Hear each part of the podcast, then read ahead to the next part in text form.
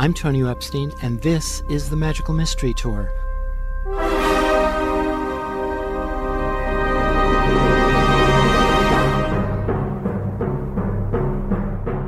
Join us as we dive into the heart of things, exploring new ideas and new ways of seeing and being in this wondrous, crazy world we share together.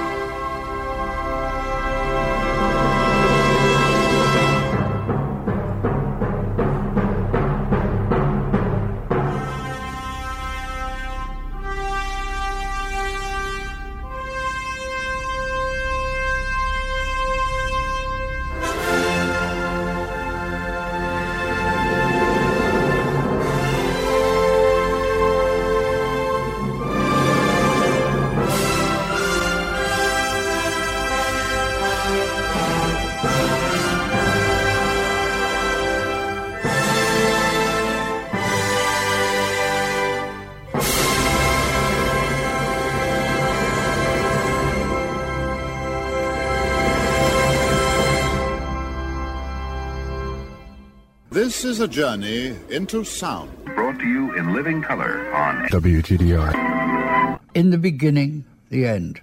So where to start?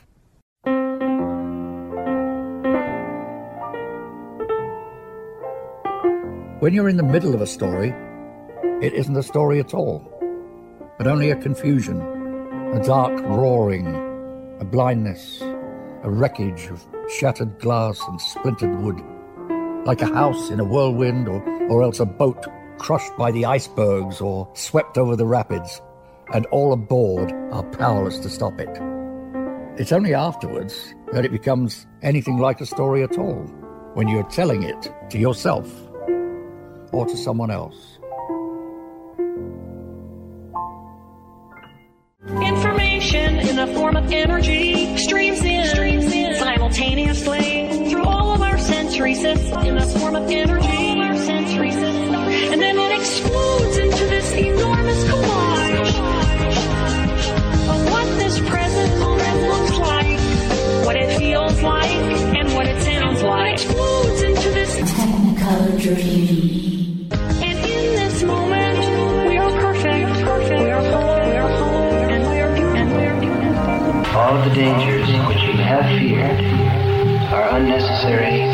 productions of your own mind.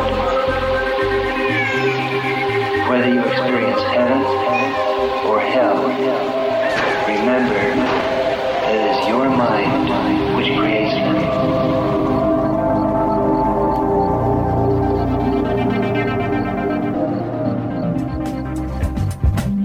Another public service message from Way Out.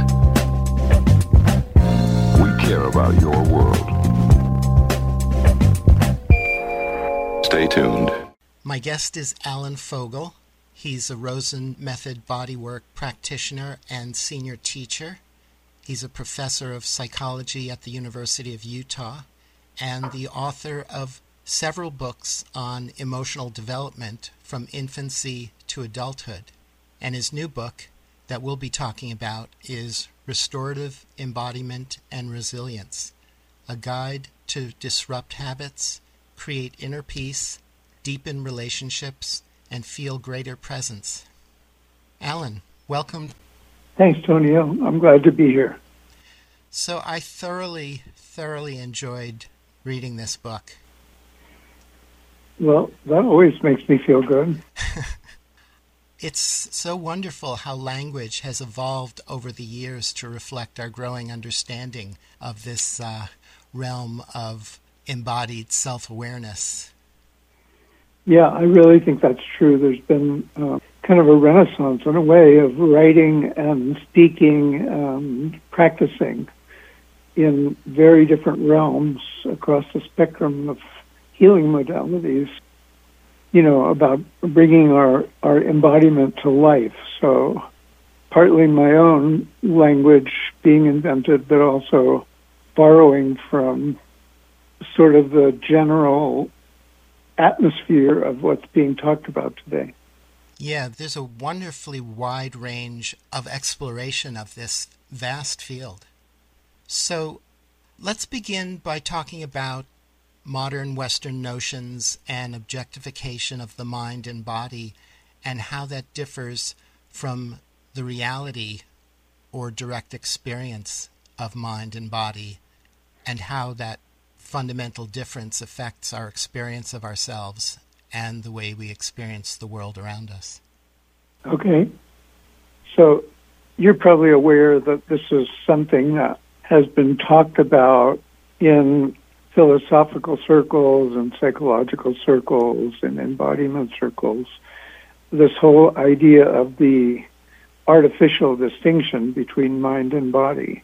And a lot of blame goes onto the shoulders of Rene Descartes, who was the one who said, I think, therefore I am.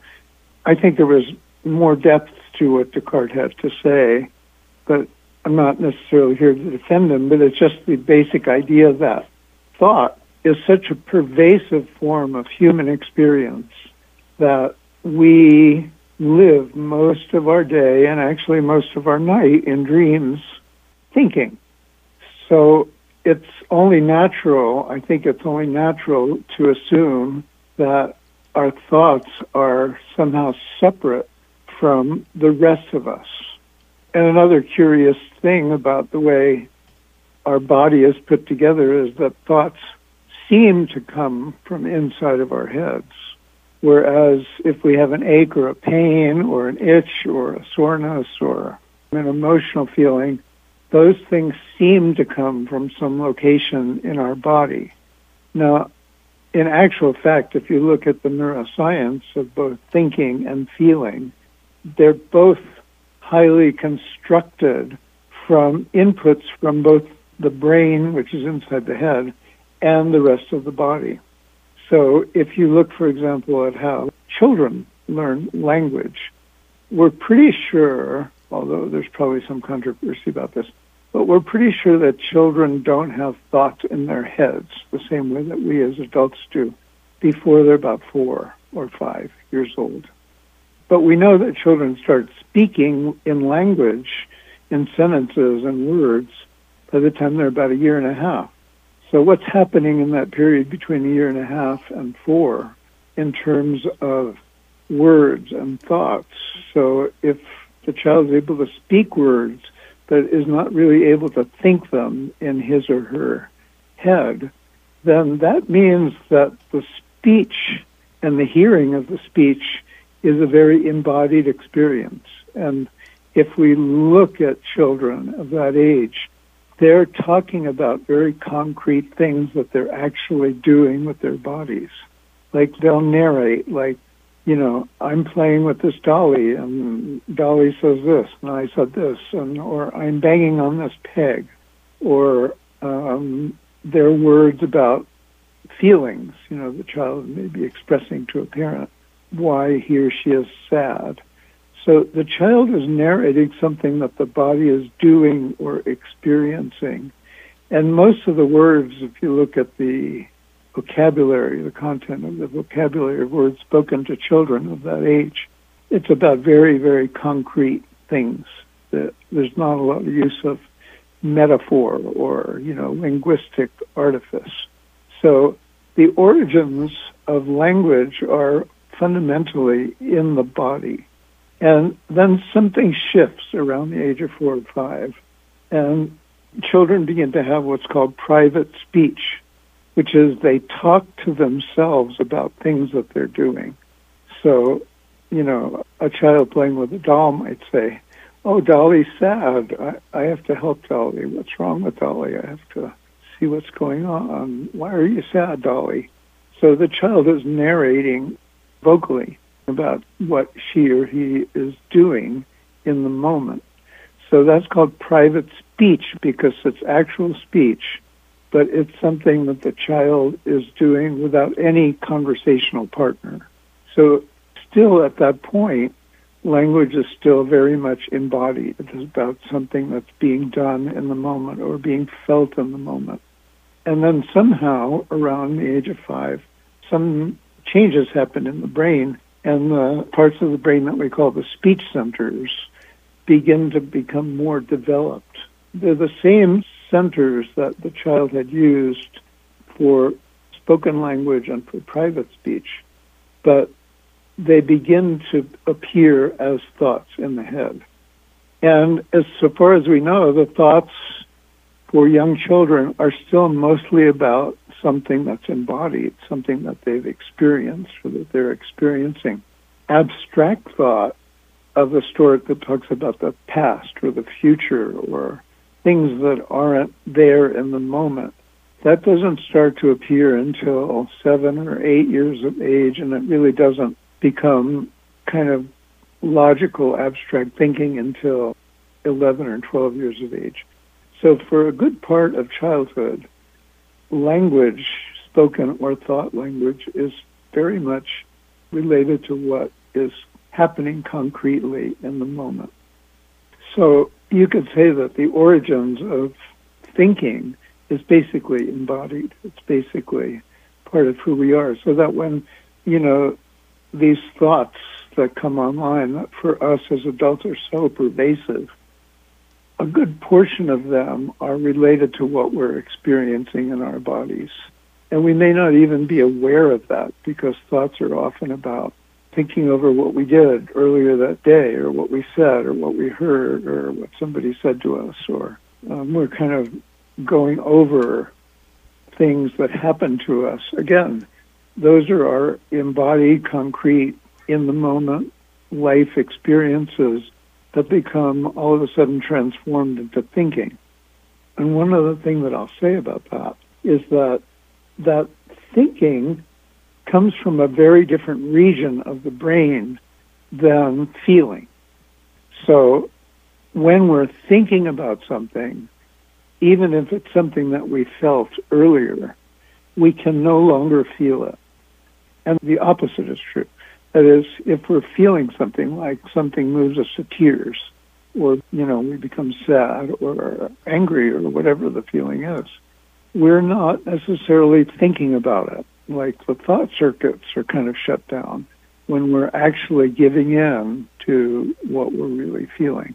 So those two things are mutually exclusive which is another reason why, because they come from different circuits in the brain and the body, that it gives us the impression that thought and feeling, or mind and body, are somehow separate when actually they're not.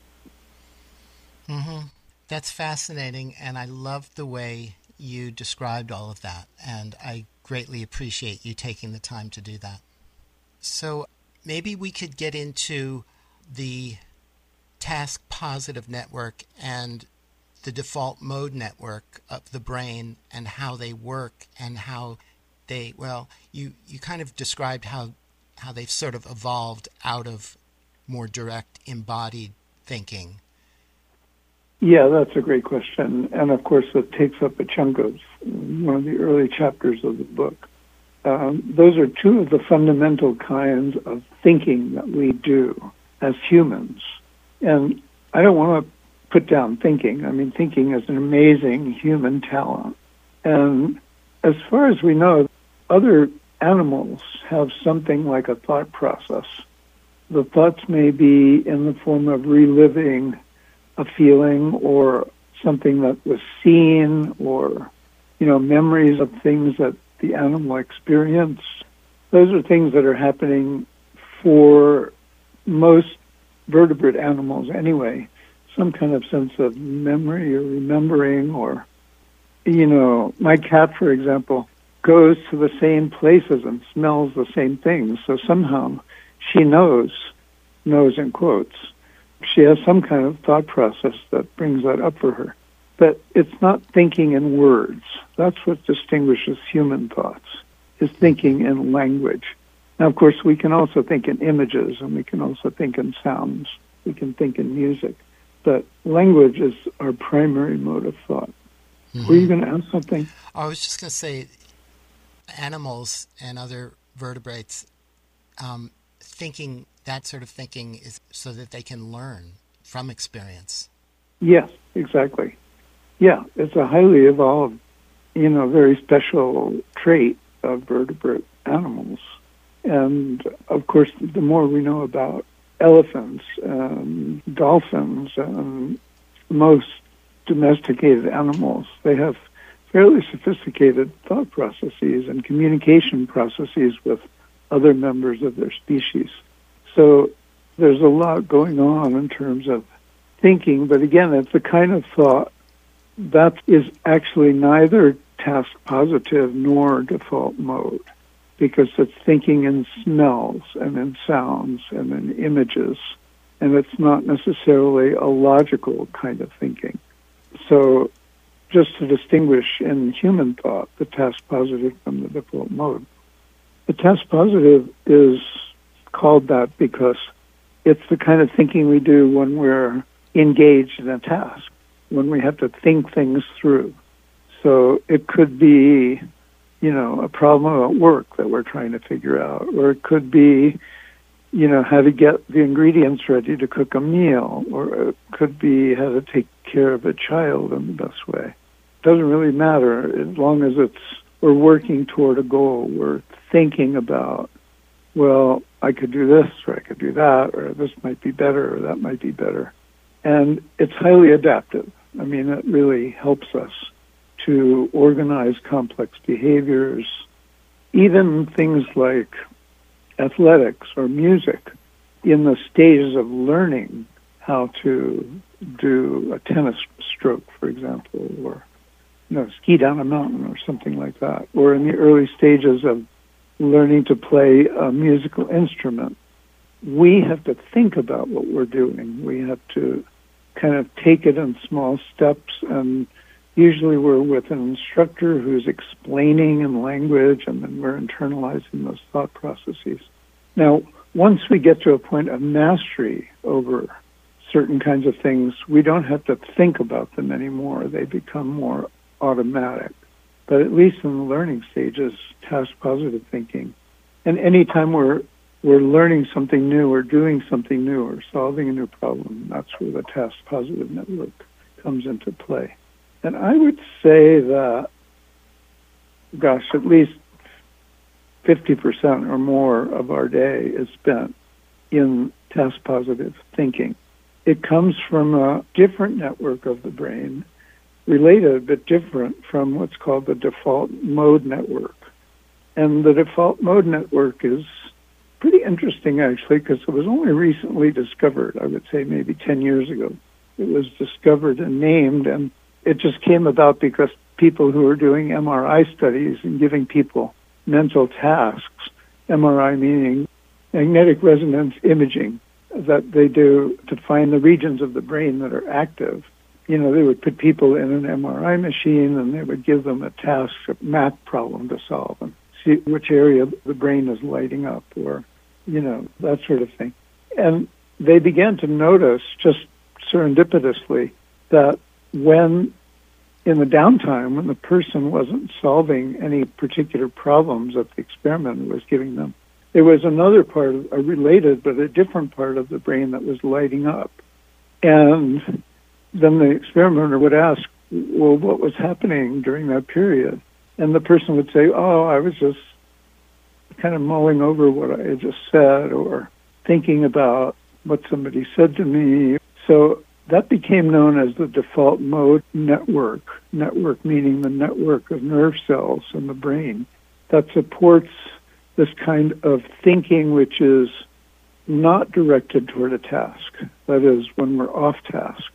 And our mind goes to places like reviewing and rehearsing, or rehashing, or rethinking. And there's actually two kinds of default mode network thinking that are important in my perspective that have also been written about scientifically. One is when the thoughts that we're thinking when we're off task are helpful in some way, you know, like we're thinking about a conversation we had with somebody and we're thinking about, well, what could I have said that might have made a difference? Or I was so happy I said what I said. Or we go over the conversation in our minds or default mode network thinking can happen like when we're, let's say we're done with our task and we go to the gym or we go outside and take a run or, you know, we do something to change, you know, the picture, so to speak. And then while we're doing those things or, just sitting around, default mode thoughts come into our head that are reviewing and rehashing. But default mode thoughts can also be creative. Like when we're not specifically trying so hard to solve a problem, the solution just comes, you know, in this default mode network in a very creative and spontaneous way. So that's what I call modulated default mode thinking. It's modulated because it's working for us. Modulation is a synonym of regulation. So it helps us. It's like the twin of task positive thinking, but each twin has a different personality and a different function and a different purpose. There's also what I call dysregulated default mode network thinking. And that's when those thoughts that are just spinning around in our head, you know, where we're going over a conversation, become more negative or troubling or worrisome. So we might think, oh, I'm such a jerk, you know, I said the stupidest things, I'm the worst person in the world. Or we might think, when I was at the gym, I just felt so fat or so thin or I couldn't do anything or nothing was working right for me or nothing is good.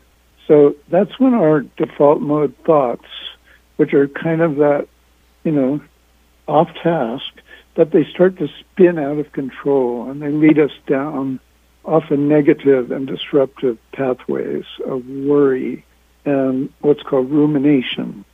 Dysregulated default mode thinking can also be about things like addictive urges, you know, planning where we're going to get our next fix or thinking about things over and over again about how we're going to get some kind of satisfaction. They can also be dangerous. You know, we can be thinking about how we're going to get back at somebody or attack somebody or be mean to somebody. So it's the same kind of thinking, you know, kind of unregulated off task, but in modulated in a modulated form, it has a real purpose. In dysregulated form, it's actually unhealthy.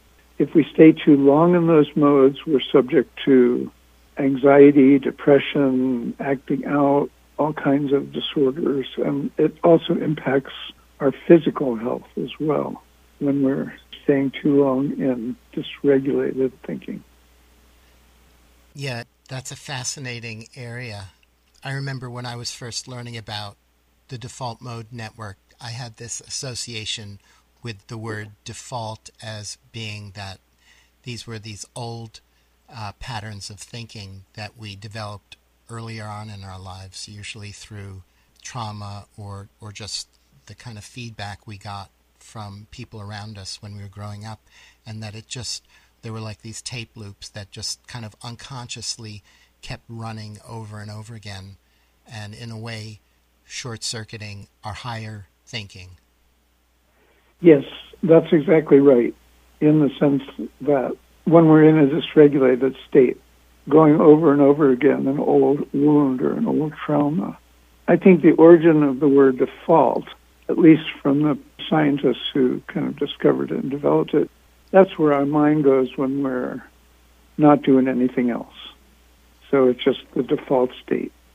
But what you're saying is also very important that when we're dysregulated, when we're reliving old traumas and we can't get out of it, and when we're struggling, when we're worrying, when we're thinking about doing harm to ourselves or others, that's kind of a, let's say, a post traumatic stress default mode way of thinking. So I agree with you in that sense. Mm-hmm. So now that could lead us into talking about those dysregulated, modulated, and restorative ways that we experience ourselves. Yeah. So in my book, I do define those three different states dysregulated, modulated, and restorative. And this is something that came to me after many years of private practice in my particular clinical discipline, which is Rosen method bodywork. But I've also noticed it in my own life, and I see it in other people just in ordinary, everyday life. And it also came out of a research study that I did with Rosen Method practitioners and clients, where it seemed like where people were going, so to speak, with what they were talking about or experiencing could be fit into these three categories. And, and I found those three categories to be helpful in describing kind of three basic states of human consciousness about ourselves. So these are all ways we experience ourselves. And that's important, Tonio, because we also have a whole set of neural networks devoted to the way we experience the external world, like sight and sound and taste and, you know, the so-called five senses. I'm talking about the way we experience the inner condition of our bodies. And that's not written about as much. That's not talked about as much. And that's sort of the fundamental nature of embodiment is how we live inside of our human skin, inside of our human skeleton, inside of our human organs, including the brain. So, just briefly, the dysregulated state is composed of what we already talked about dysregulated default mode thinking, where we can't escape from those thoughts. We have the feeling that they're just going to go on and on and on and haunt us forever. You know, the harm that was done to us or the harm that we want to do to somebody else, the worries that we have. But there's also, I distinguish between thinking and feeling. Now, you could say that's mind and body, but both thinking and feeling are part of the head and the body. They're distributed across all of the functional systems of the human body. So instead of saying mind and body, I'm saying thinking and feeling. But it's important to just be clear that thinking is what appears to come from the head, although it's clearly embodied, as we've already talked about. And feeling or felt experience, like you know, do I feel warm or cold, or do I feel itchy, or do I feel tense, or what do I feel about my body boundaries and safety and all of those kinds of things, or posture or balance. Those are all felt experiences, as well as feeling our hearts beating and our ourselves breathing and things like sexual arousal. Those are all felt experiences that come from the body as well as emotions, which are felt experience, which are kind of embodied evaluations of any of the other felt experiences. So, for example, if I'm feeling warm, I might feel happy about feeling warm, emotionally happy about feeling warm. If it's a cold day and I'm all bundled up and sitting in front of a source of heat, but I might feel emotionally unhappy or disgusted if it's a hot, humid day and I'm sweating and I'm uncomfortable and sticky. So the same, what's called interoception, embodied feeling, can be evaluated differently via different emotional pathways. So those are all in the realm of what I call felt experience, or more generally feelings. So coming back to the dysregulated state, we have these dysregulated thoughts in the default mode, but we also have dysregulated feelings. So that's when we have like a pain that won't go away. It's like rumination and thought, it's rumination and pain, or an addictive urge that won't go away. In other words, we're stuck. We have this feeling of being stuck in the felt experience in the same way that in the default mode dysregulation, we have the feeling of being stuck in the thought pattern. So dysregulation or dysregulated embodied self-awareness is both thinking and feeling. And, you know, just in a word, it's about feeling stuck. Like can't I can't escape from this. I'm never going to get out of this agony that I'm feeling. I'm never going to get out of this grief. I'm never going to get out of this uncomfortable feeling. I'm never going to get away from these horrible thoughts. That's dysregulation. Did you want to ask me a question about that or say anything before I go on to the other two states? Well, I'll just add that what you just described is something that I'm pretty sure that we all have experienced many, many times. Yes. I don't know about you, but I get dysregulated at least once or twice a day, depending on circumstances. Um, you know, especially as I get older, I'm 76 now. You know, it's harder for me to stay, you know, in a more modulated state. I just don't have the resilience that I used to have. So it's easier for me to get pains that don't go away or to worry about things that I didn't used to worry about. But it doesn't matter what your age is. You could be 10 years old and you could still slip into dysregulated states depending on whether you feel support in your environment from other people, depending on your state of health, depending on your social networks, et cetera, et cetera. So dysregulation is quite common, and it's, I mean, we'd have to say it's one of the three forms of human consciousness. It just is. It's just part of who we are. Mm-hmm. So that's a good question. Yeah. And also, in our present state of affairs in the world, many of us are, are continually being triggered toward dysregulation. Yes, that is really a great observation. And especially, you know, with the pandemic, I think with more social isolation, with, you know, all the things that have come, with the fears that have come with that, I think all of us are just feeling more dysregulated and, and so many things that are happening in the world it doesn't matter what your political persuasion is. There's something that you're worrying about. There's something that you're discouraged about, about the way the world is turning, about what's happening. So there's just so much going on in the world today. The pandemic being, you know, putting a gloss on the whole thing that I think if you or one of your listeners is feeling more dysregulated than you're used to feeling, there's a good reason for that. Mm-hmm. So let's get into modulated states and how they lead us toward the potential of restorative states. Uh-huh. So modulated states are where we we don't necessarily feel stuck. So modulated states is where most of us live most of the time, unless we have a mental health problem, for example or post traumatic stress, but ordinary day to day things that we do, you know, getting up, getting our teeth brushed, getting our breakfast together, going to work, you know, taking care of our kids. We're pretty much in a modulated state. We're thinking in a task positive way about things that we're doing. We're functioning in the world. We may feel overwhelmed like uh, a moment of dysregulation, like this is just too much for me, you know, this work is just driving me nuts. But in a modulated state, we can think our way back to stability. We can say, oh, yeah, that's just my boss, you know, that's just the way she is or he is.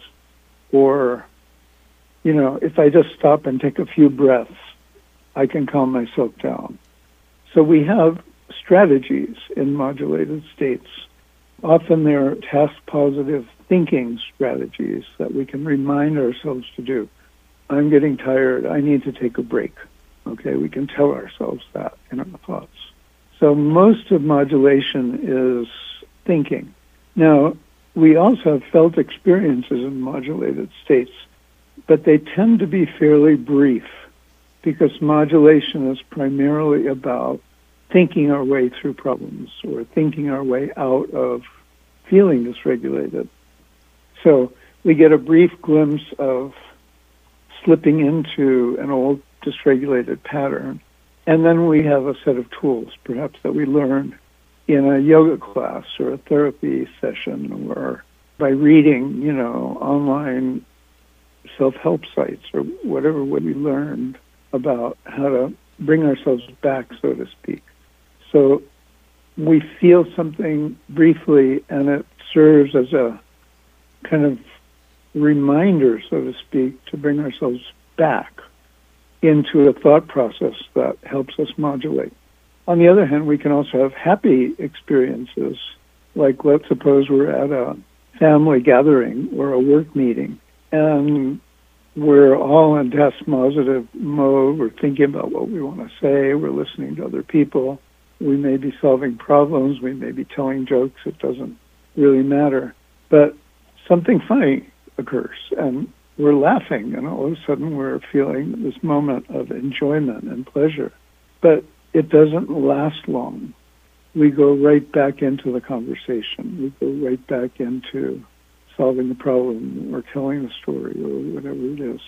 So that's the nature of thinking and felt experience during modulated states. They're pretty much controlled, let's say, under control, kept within bounds that are reasonably well managed and handled. So modulation is another way of saying, you know, self-management or self-regulation. Mm-hmm. So now, describe the restorative state. Okay, so restorative embodied self awareness, as I call it, is really fundamentally different from the other two states. And one of the reasons that it's fun- fundamentally different is that it does not, it does not involve either the task positive network or the default mode network. Because restorative embodied self awareness is primarily a state in which felt experience takes prominence. We're totally in the present moment with our feelings, whatever those feelings might be. And we're not being distracted away from those feelings by thinking about them. So in the book, I use the example of what's called emotional intelligence. This is a fairly standard tool that's taught in lots of different ways. It's even used in, you know, business consulting and business management to help employees and bosses deal with the emotions, the inevitable emotions that come up at work. So emotional intelligence is because the word intelligence is there, it's about thinking our way through emotions. So, you know, in a meeting at work, somebody might start to feel angry. And emotional intelligence gives us the skills to say to ourselves or to hear from someone, oh, you're getting angry, you're getting frustrated. Let's slow down here. Let's see if we can figure out what triggered that. Let's come back. Let's look back at the person who said something and see if there's something else we can say to clarify the meaning. So we're having emotions, but we're we're controlling them by by a thought process.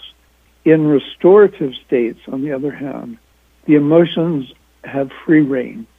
That is, we are able to feel our anger. And when I say feel our anger, I'm giving just one example. It could be happiness, it could be sadness. But we're feeling it in a way that we're not acting on it. This is super important. One of the things that I didn't mention about the difference between the three states is what's called the autonomic nervous system, which has two branches, the sympathetic branch and the parasympathetic branch. And in the sympathetic branch is when we're on, when we're doing things, when we're aroused, when we're activated. So if we're sympathetically activated with anger in a modulated state, we might be moved to say something in an angry way, but we're doing something. Anytime we're doing something, we're sympathetically aroused. If we're angry in a dysregulated state, we might be motivated to verbally abuse somebody or attack somebody. So, coming back to restorative states, if we're feeling anger, we're not sympathetically aroused. In fact, our anger is just a felt experience. It's not something that we act on. Now, this may be hard for a lot of people to comprehend, but is it possible to just feel your muscles getting tight? Is it possible to feel a burning in your hands or your face? Is it possible to f- just feel what anger feels like, what it actually feels like? So much of the time when we're offloading our anger, that is, we're taking our anger out on somebody, one of the reasons that we're doing that is because anger is too painful to feel. It just burns us up. So, how do we get to a place of restorative anger, which often takes the company of another person, like a therapist, a teacher, a loved one, who is just able to sit with us and just let us feel the burning? And the hatred or whatever is there without acting on it, without screaming, without hitting anyone, without yelling.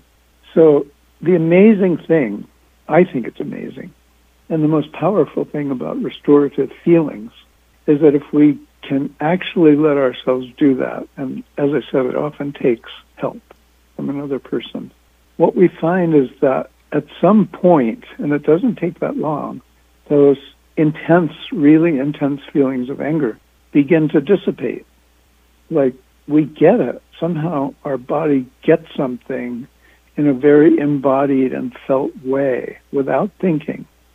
It's kind of like, yes, I was really so angry, but feeling that in a way that we're not thinking that, if that makes sense. We really get in a deep core level, deep down in, in our bowels, you know, literally, how anger has gripped us in a way that we didn't really know about because we never let ourselves really feel it.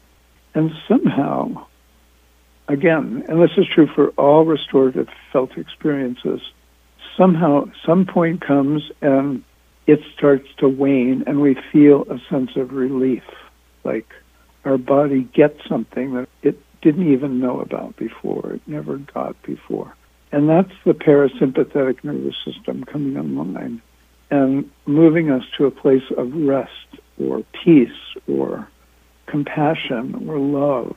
All of those things can happen even with allowing ourselves to feel angry. We might come to a place of forgiveness for the person who did something to us that you know, some trauma that we experienced because we finally stopped fighting with ourselves over how angry we are. We stopped fighting with other people. And we just let the feeling come. That has what I call restorative qualities. So grief is another example. We can, you know, if we've lost someone who is very dear to us, it's very difficult to, you know, there are those stages of grief that have been written about, first by Elisabeth Kubler Ross. And the first stage is denial, where we're not admitting to ourselves or something we're not getting about that that person is no longer here and no longer with us. And it takes months and even years to come to a place of restorative grief, especially with a big loss, like a parent or someone we really love, or a child or a spouse where we can just let ourselves cry, just let ourselves feel loss without explaining it to ourselves, without thinking it through. We just become overcome with grief. And again, when we allow ourselves to do that, something shifts inside of our bodies and a sense of relief comes. And we move toward a place of acceptance yes, they're gone. And I've been holding all this inside of me. And maybe you think that, but it's more like your body kind of gets something in a kind of truth about your fundamental embodiment or your fundamental existence that doesn't really require an explanation or a thought process. Your body just gets it. And again, that shifts us into this parasympathetic state which is fundamentally healing because when we're in a parasympathetic state, well, let me back up. When we're in a sympathetic state of arousal, which is where we are most of the time, I'm there now talking to you about this. The sympathetic nervous system automatically slows down our digestion, for example. It keeps us from our feelings. It slows down our hormonal systems. It shuts off a lot of basic body functions in favor of getting the job done or in favor of surviving. When we're in a parasympathetic state, that means that all of our organ systems, and I mean all of our organ systems, cardiovascular, urinary, reproductive, sexual, respiratory, all of a sudden they can begin to function normally or they can begin to work again. Our heart rate slows down, our breathing slows down, our hormones flow in a more normal way. So that gives our body a chance to repair itself. And it actually activates the immune system to send repair cells to places that we've overstressed because we've been too caught up in doing or worrying.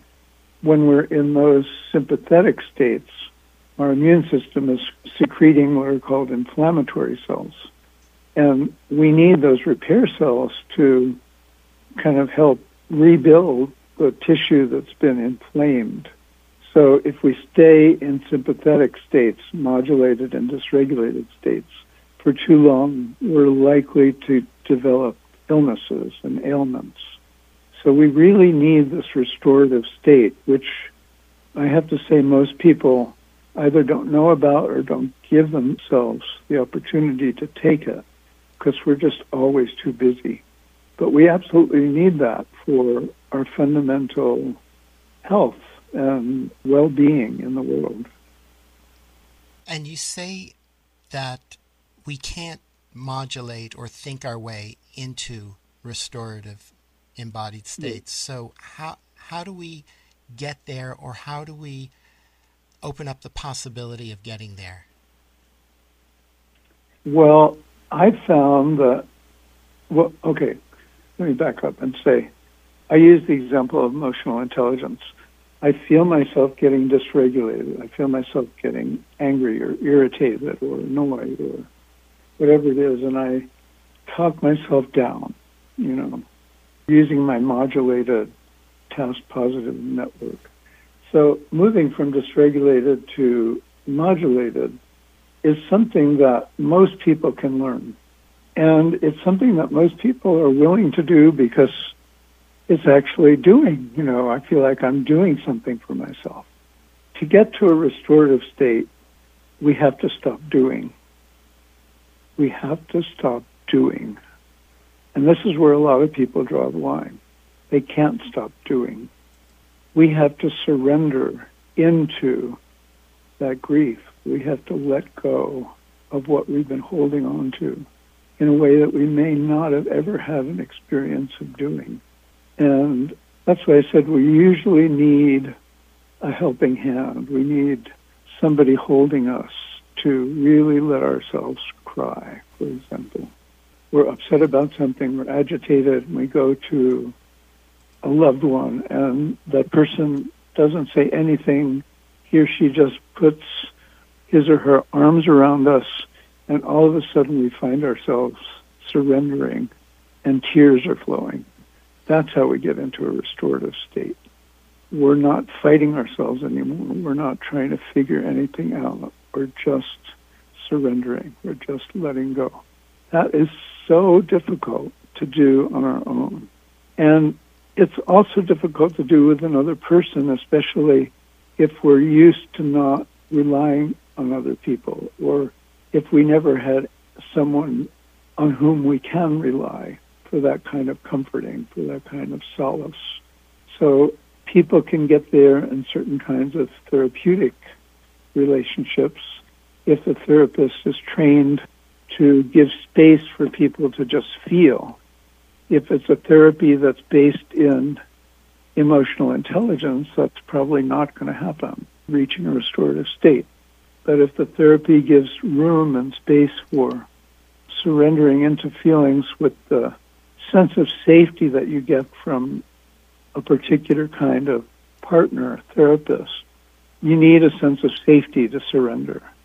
And so all of those ingredients are radically different in my mind than the ingredients that it takes to move from dysregulation to modulation. And unfortunately, I have to say, those ingredients of safety, of trust, of partnership, of secure attachment, some people talk about, the willingness to let go, the willingness to surrender.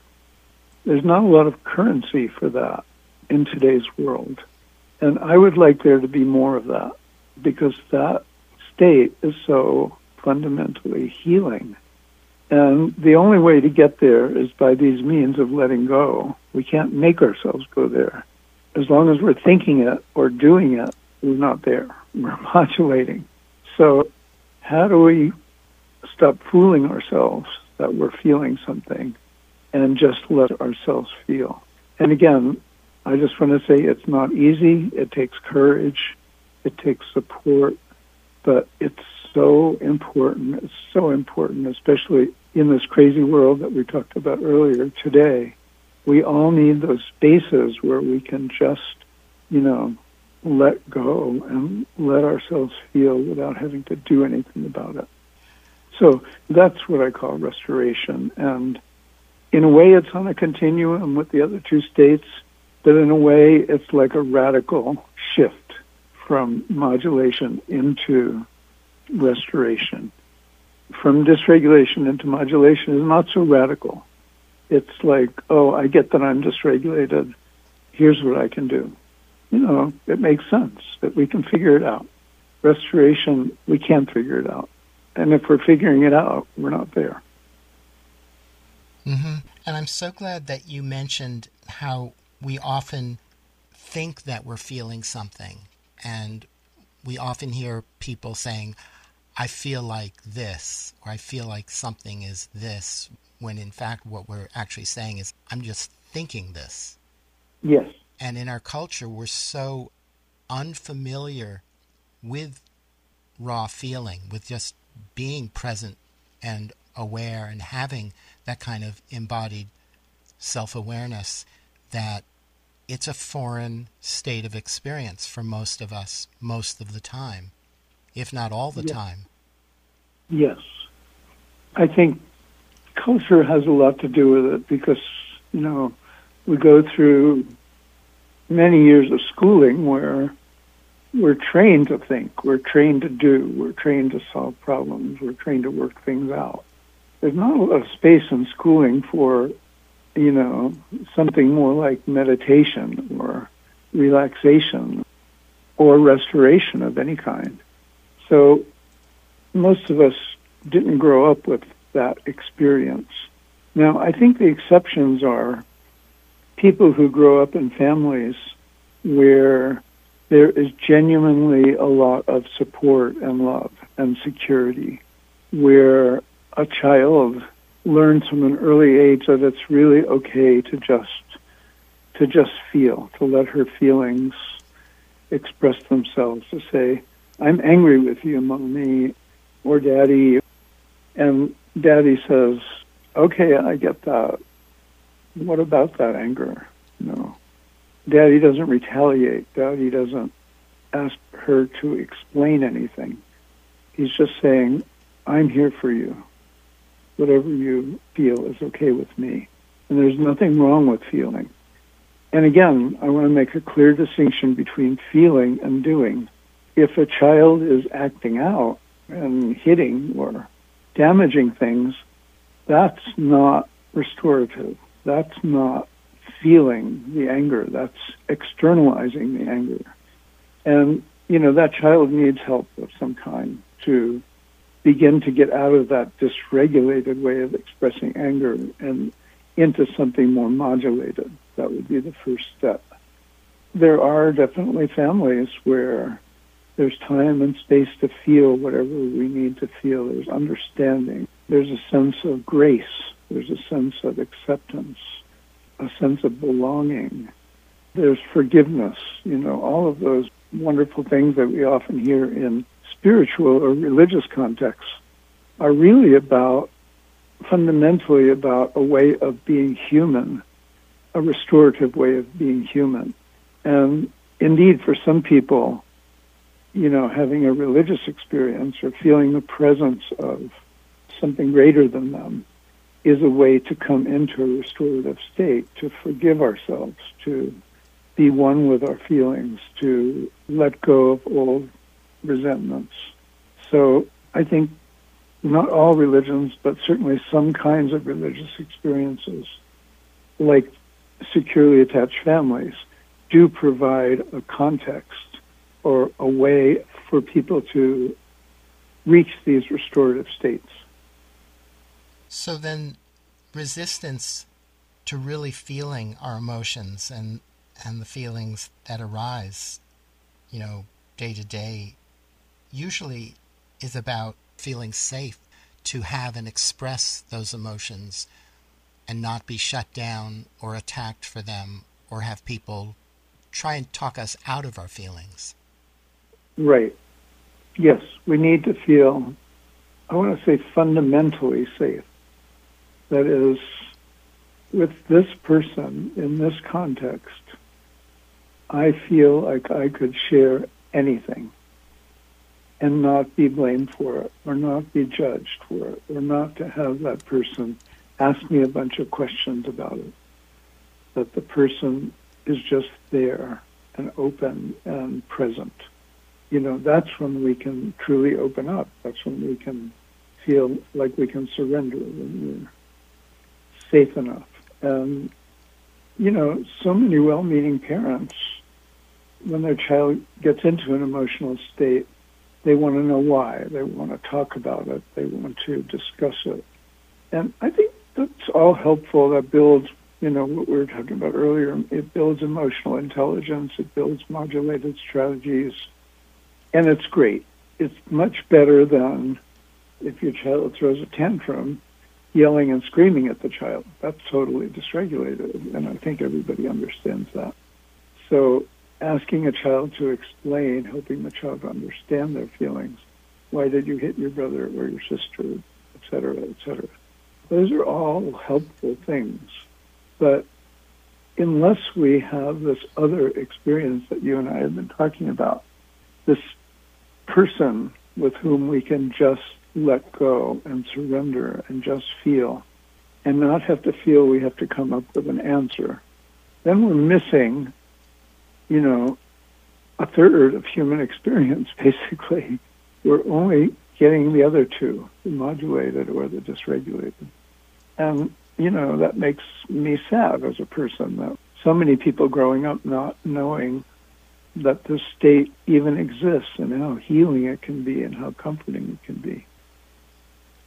So, for most of us who have not had idyllic childhoods, and supportive parents and supportive world around us who often or at least on a regular basis experience dysregulated states how can we go about developing a greater sense of embodied self-awareness that would help us and support us in moving towards opening up to more restorative states yeah that's a great question and I wish I had a really good answer, but I'd say that fundamentally what we really need is an interpersonal relationship in which we're free to feel, in which we're safe enough to feel whatever it is we need to feel.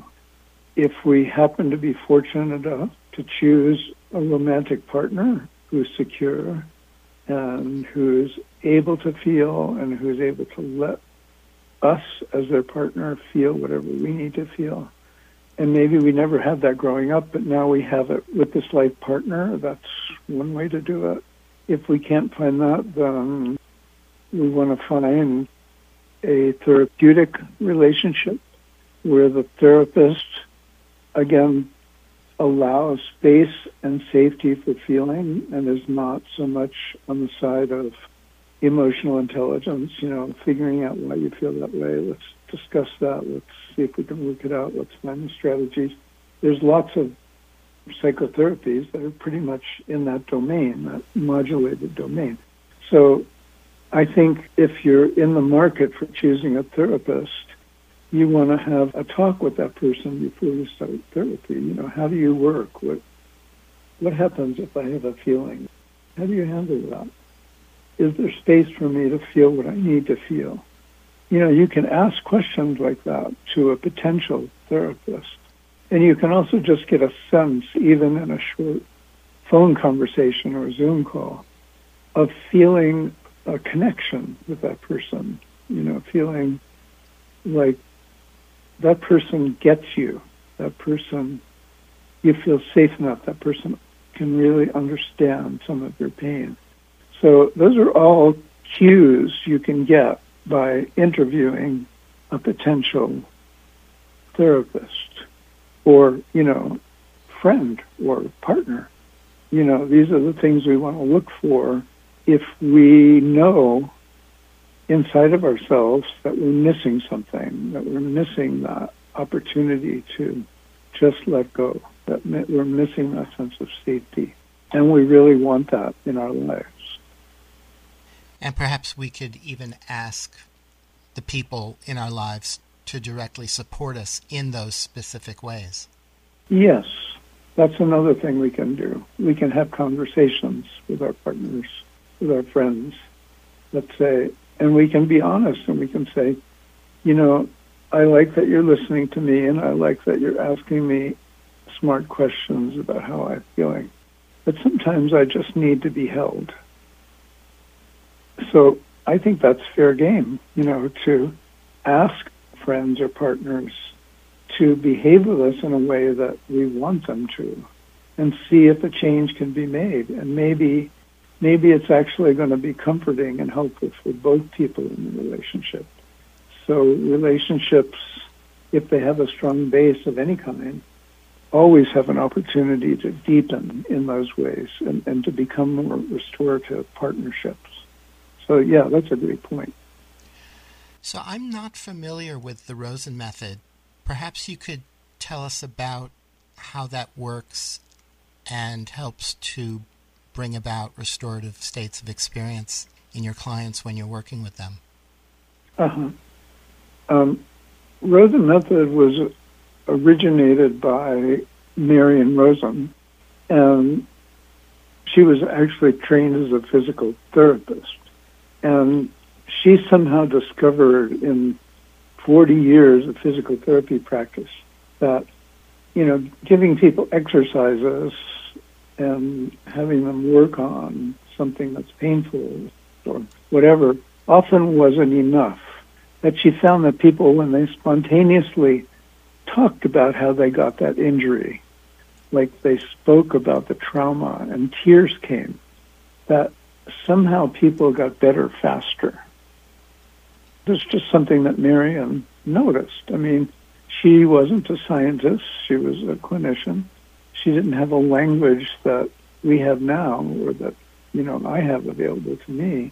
She just noticed that giving people space to talk without judgment about, you know, something she was doing with their body, somewhere where she was touching them where it hurt or it was tense, that then the tears could come, and then those muscles around the part that was aching began, the tension began to release, and people started feeling better and got healthier quicker.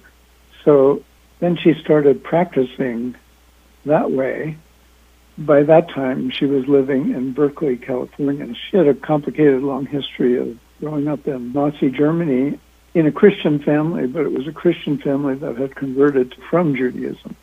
So it was a family that had a Jewish background. So the father of the family was prescient enough to get the family out of Germany.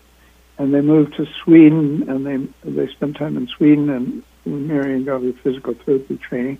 And they spent time in England where Marion studied with people who were doing breath work, um, embodied kinds of practices. And then she eventually moved to Berkeley, California, where she set up a physical therapy practice. And then she started doing these things that she had discovered. And several of her patients said to her, This is really amazing work. Can you teach it to me? And by this time, she was about 60 years old. And a few of her patients convinced her that she had discovered something that no one else had quite hit upon. And she began through dialogue with them to develop a way to teach what she did. And eventually training programs were developed, students were graduated and practitioners. And the fundamental bottom line of it is that through touch, we can help people feel places of pain, but because the mind and body are so connected, a place of physical pain that's somewhere in the body is almost always connected to an emotional pain. It's almost always connected to something that happened in childhood, almost always connected to an accident or trauma. And so the method over the years evolved to encompass working with trauma. And in this way that I've been talking about in terms of restorative states, that is, allowing memories to emerge, allowing feelings to emerge, and once that starts to happen, to just be present. So there you are as a practitioner, your hands are on this person. It's as if you're just holding a child, for example, who just needs to cry at that point. And you're not getting in their way. You're just letting the feelings come. And I really don't know of any discipline quite in the same way, so quite explicitly devoted to cultivating what I'm now calling restorative states. I know that they do happen in other kinds of therapies, but I just got so drawn into Rosen method when I started 20 something years ago because it had that element that I was looking for somehow that I didn't even know that I was looking for because I was hurting and I couldn't find, you know, I did some psychotherapy, I did some yoga, I did some massage. I mean, I received. And nothing quite reached me in the way that the very first Rosen session that I had reached me. So I've been hooked ever since. And then I went on to go into the training program to be a practitioner. And then there's another level of training, which is to be a teacher, which I also went through, which surprisingly deepened me and my own experience in ways that I hadn't even anticipated. So yeah, that's, that's it in a nutshell. And I find that people, many of my clients stay with me for years. And it's not because they're dysfunctional anymore. It's just that they realize that when they come to me, they come to a place where whatever happened in the past week or two, they can just let go and surrender into and feel. They know that it makes them feel better. And that's the power. That's the power of the work, and they keep growing. In that way, they develop more capacity for feeling themselves and for letting themselves feel and opening up to, you know, all kinds of human experience, and also opening up to other people in new ways. So that's the kind of thing I've seen with the work, and I don't doubt that these same kinds of things happen in other kinds of therapies. As I said before, if you're interviewing a therapist, you want to get a sense that they're working in a way that allows for that kind of open, accepting, safety, compassion, ability to just feel without having to explain. Mm-hmm. So it sounds like a key element of this is having an intention to hold that kind of a space for that kind of a restorative experience to just arise spontaneously. Yes, that's a great way to put it. It's hard to explain what Rosen method is because there isn't like a goal, like, you know, in certain kinds of goal focused psychotherapies, for example, you know, there's a goal and I'm going to get over this addiction or I'm going to get better at managing my anger or, you know, in yoga practice, there's certain goals or certain postures and even in meditation, there's you know a goal of maintaining a particular kind of mental state.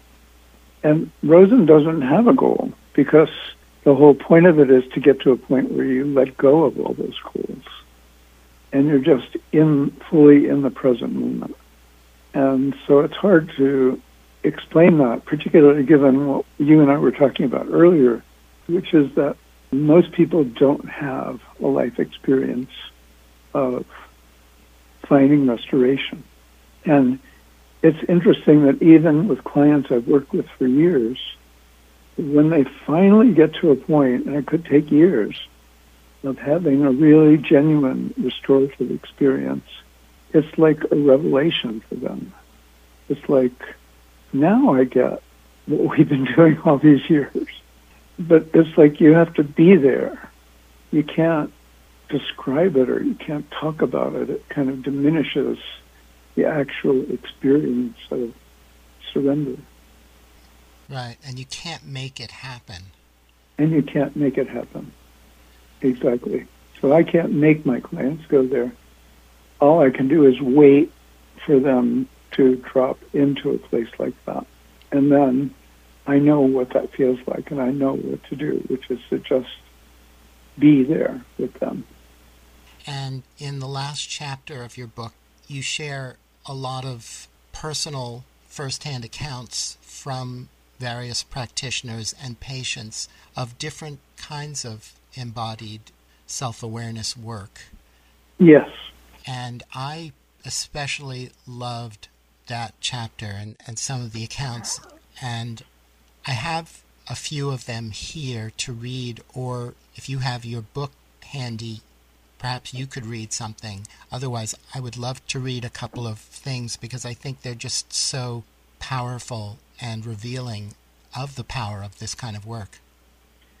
Well, if you're game, I'd love to hear you read and, you know, to hear what you picked out, what touched you. That would be interesting to me, and I, I would enjoy that. So thank you. Okay. So this is coming from a practitioner, and then in the middle of it is a line from the patient. During a trauma, patients experience their body and soul as being scattered. Patients become aware of this disconnect between body and mind during the caring touch treatments, and then the treatment puts together all the scattered pieces of my puzzle back and give them a feeling of wholeness. It gives a feeling of coming together. The soul gets put back into the body again. After the accident, the soul is damaged. The body is here, but the caring touch treatment is about touching your soul. You relax, you forget, you become as you once were. And then she says, after the session, she says that the new awareness was like a baby that just needed nurturing. Yeah, I especially like those two. Those are beautiful quotes. And then here's another one. I realized that I could think about what I felt in talk therapy, but it was an intellectual process. Now, with Rosen method therapy, I've learned to discern what I think I feel and what I really can feel. I didn't even know that I can actually feel myself until now. I only knew that I could think. Now I can feel myself, feel love for myself, know that I am present, that I do exist in a visceral way. I would say it takes my breath away, but truth is, it gives me breath, the safety to breathe more fully, more deeply, and all the sensations are in color now, so to speak, as if they had been black and white before. Yeah, that's a great one. Thank you. That's really beautiful. And that last chapter is full of accounts like that. And for me, it just felt so enriching to hear those stories, like going home. Hmm. Nice. Yeah, I felt like I felt like I needed to do that in the last chapter because I said something in the introduction about the kind of conflict between writing about something that can't really be spoken about or written about. And so I felt compelled to do that in the very last chapter to let people just speak in their own words about those experiences that in many ways can't be described. But somehow they find a way to choose metaphorical language and poetic language, which can be very evocative and can lead us into, you know, like music, certain kinds of music and certain kinds of poetry and certain kinds of drama. Even though people are speaking, we can be moved to tears, and I felt that those excerpts have a way of reaching people at those deeper non-thought levels. So thank you for pointing that out and reading those. So, for people who are interested in finding out more about this kind of work, where would where would you suggest that they go? And perhaps you have a website that has this kind of information. I do have a website, and it's mostly about Rosen method, and it's about my writings and you know things that I'm doing. I do not on the website have like a referral service. Rosen Method has an international website. I think it's called roseninstitute.net, where you can find a practitioner. There's a place where you can find a practitioner. there's not a whole lot of Rosen practitioners, particularly in North America. There are actually many more in Europe. But you may be able to find one who's willing to work with you that's not too far from you. Some of this work can be done by Zoom. It doesn't involve the touch component, but it involves the same components of presence and listening and compassion that we've been talking about. So, unfortunately, I don't have a ready list of practices that uniformly lead people to these restorative states. What I've discovered just in getting to know a lot of different people is that it really depends on the person. So, psychotherapist A and psychotherapist B, you know, psychotherapist A is all into cognitive behavioral therapy and talking through things and emotional intelligence. And psychotherapist B is really much more open to feelings and letting feelings come. And the only way to find out is by interviewing them and even having a test session with them, how it's going to be for you. So there isn't, aside from Rosen method, I guess, there isn't one particular modality where people are specifically trained toward restoration because the word restoration as a restorative state of consciousness really didn't exist until I, I wrote this book. So it's going to be hard to, you know, go searching for it on the internet, unfortunately. But I think with, with due diligence, you can find a practitioner. There's fields like what are called somatic experiencing. There's somatic psychotherapy. There's yoga therapy. There's dance movement psychotherapy. There's a variety of disciplines that I feel definitely have an embodied component and a component of felt experience. And again, you know, it's just up to each person to find somebody near you and to explore with that practitioner who he or she is and how open that person is to finding restoration. And also how comfortable you feel with them. Yes, that's a really important part of it mm-hmm. the sense of safety. Yeah. And trust. Yeah, thank you for that. Mm-hmm. So, the radio station that I'm involved with is actually located on the campus of Goddard College, which actually has a dedicated embodiment studies program. I've had professors and students on my show to talk about their work over the past several years.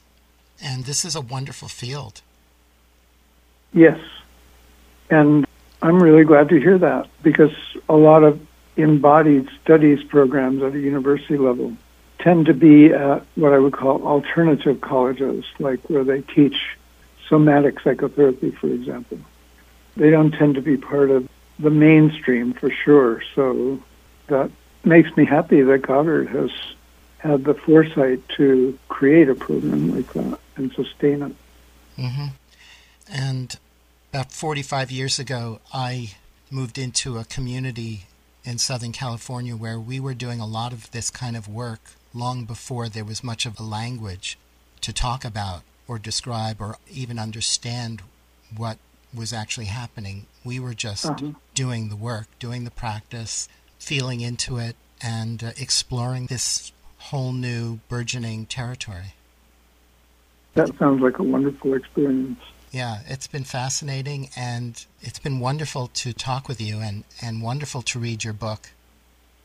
Well, thank you so much for reading it so carefully. And I've had a great time talking with you. Your questions are, are really right on point and show a deep level of kind of knowing, I don't want to say understanding, but knowing about embodied experiences, which gave me an opportunity to to share with you the things that are close to my heart. My guest has been Alan Fogel. He's a Rosen Method bodywork practitioner and senior teacher. He's a professor of psychology at the University of Utah and the author of several books on emotional development from infancy to adulthood. His new book that we've been talking about is Restorative Embodiment and Resilience A Guide to Disrupt Habits create inner peace, deepen relationships, and feel greater presence. Alan, thank you so much for being on the show. It's been a pleasure to talk with you. You're so welcome. It's been my pleasure. And be well. Same to you. Bye bye. Bye.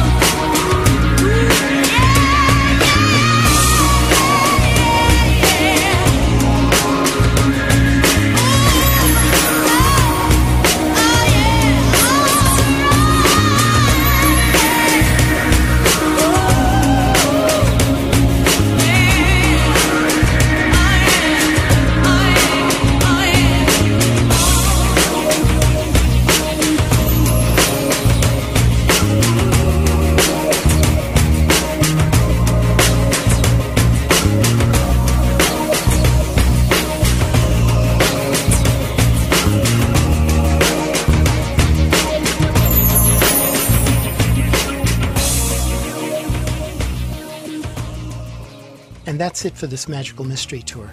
Thank you so much for listening, and until next time, take good care of yourselves and each other.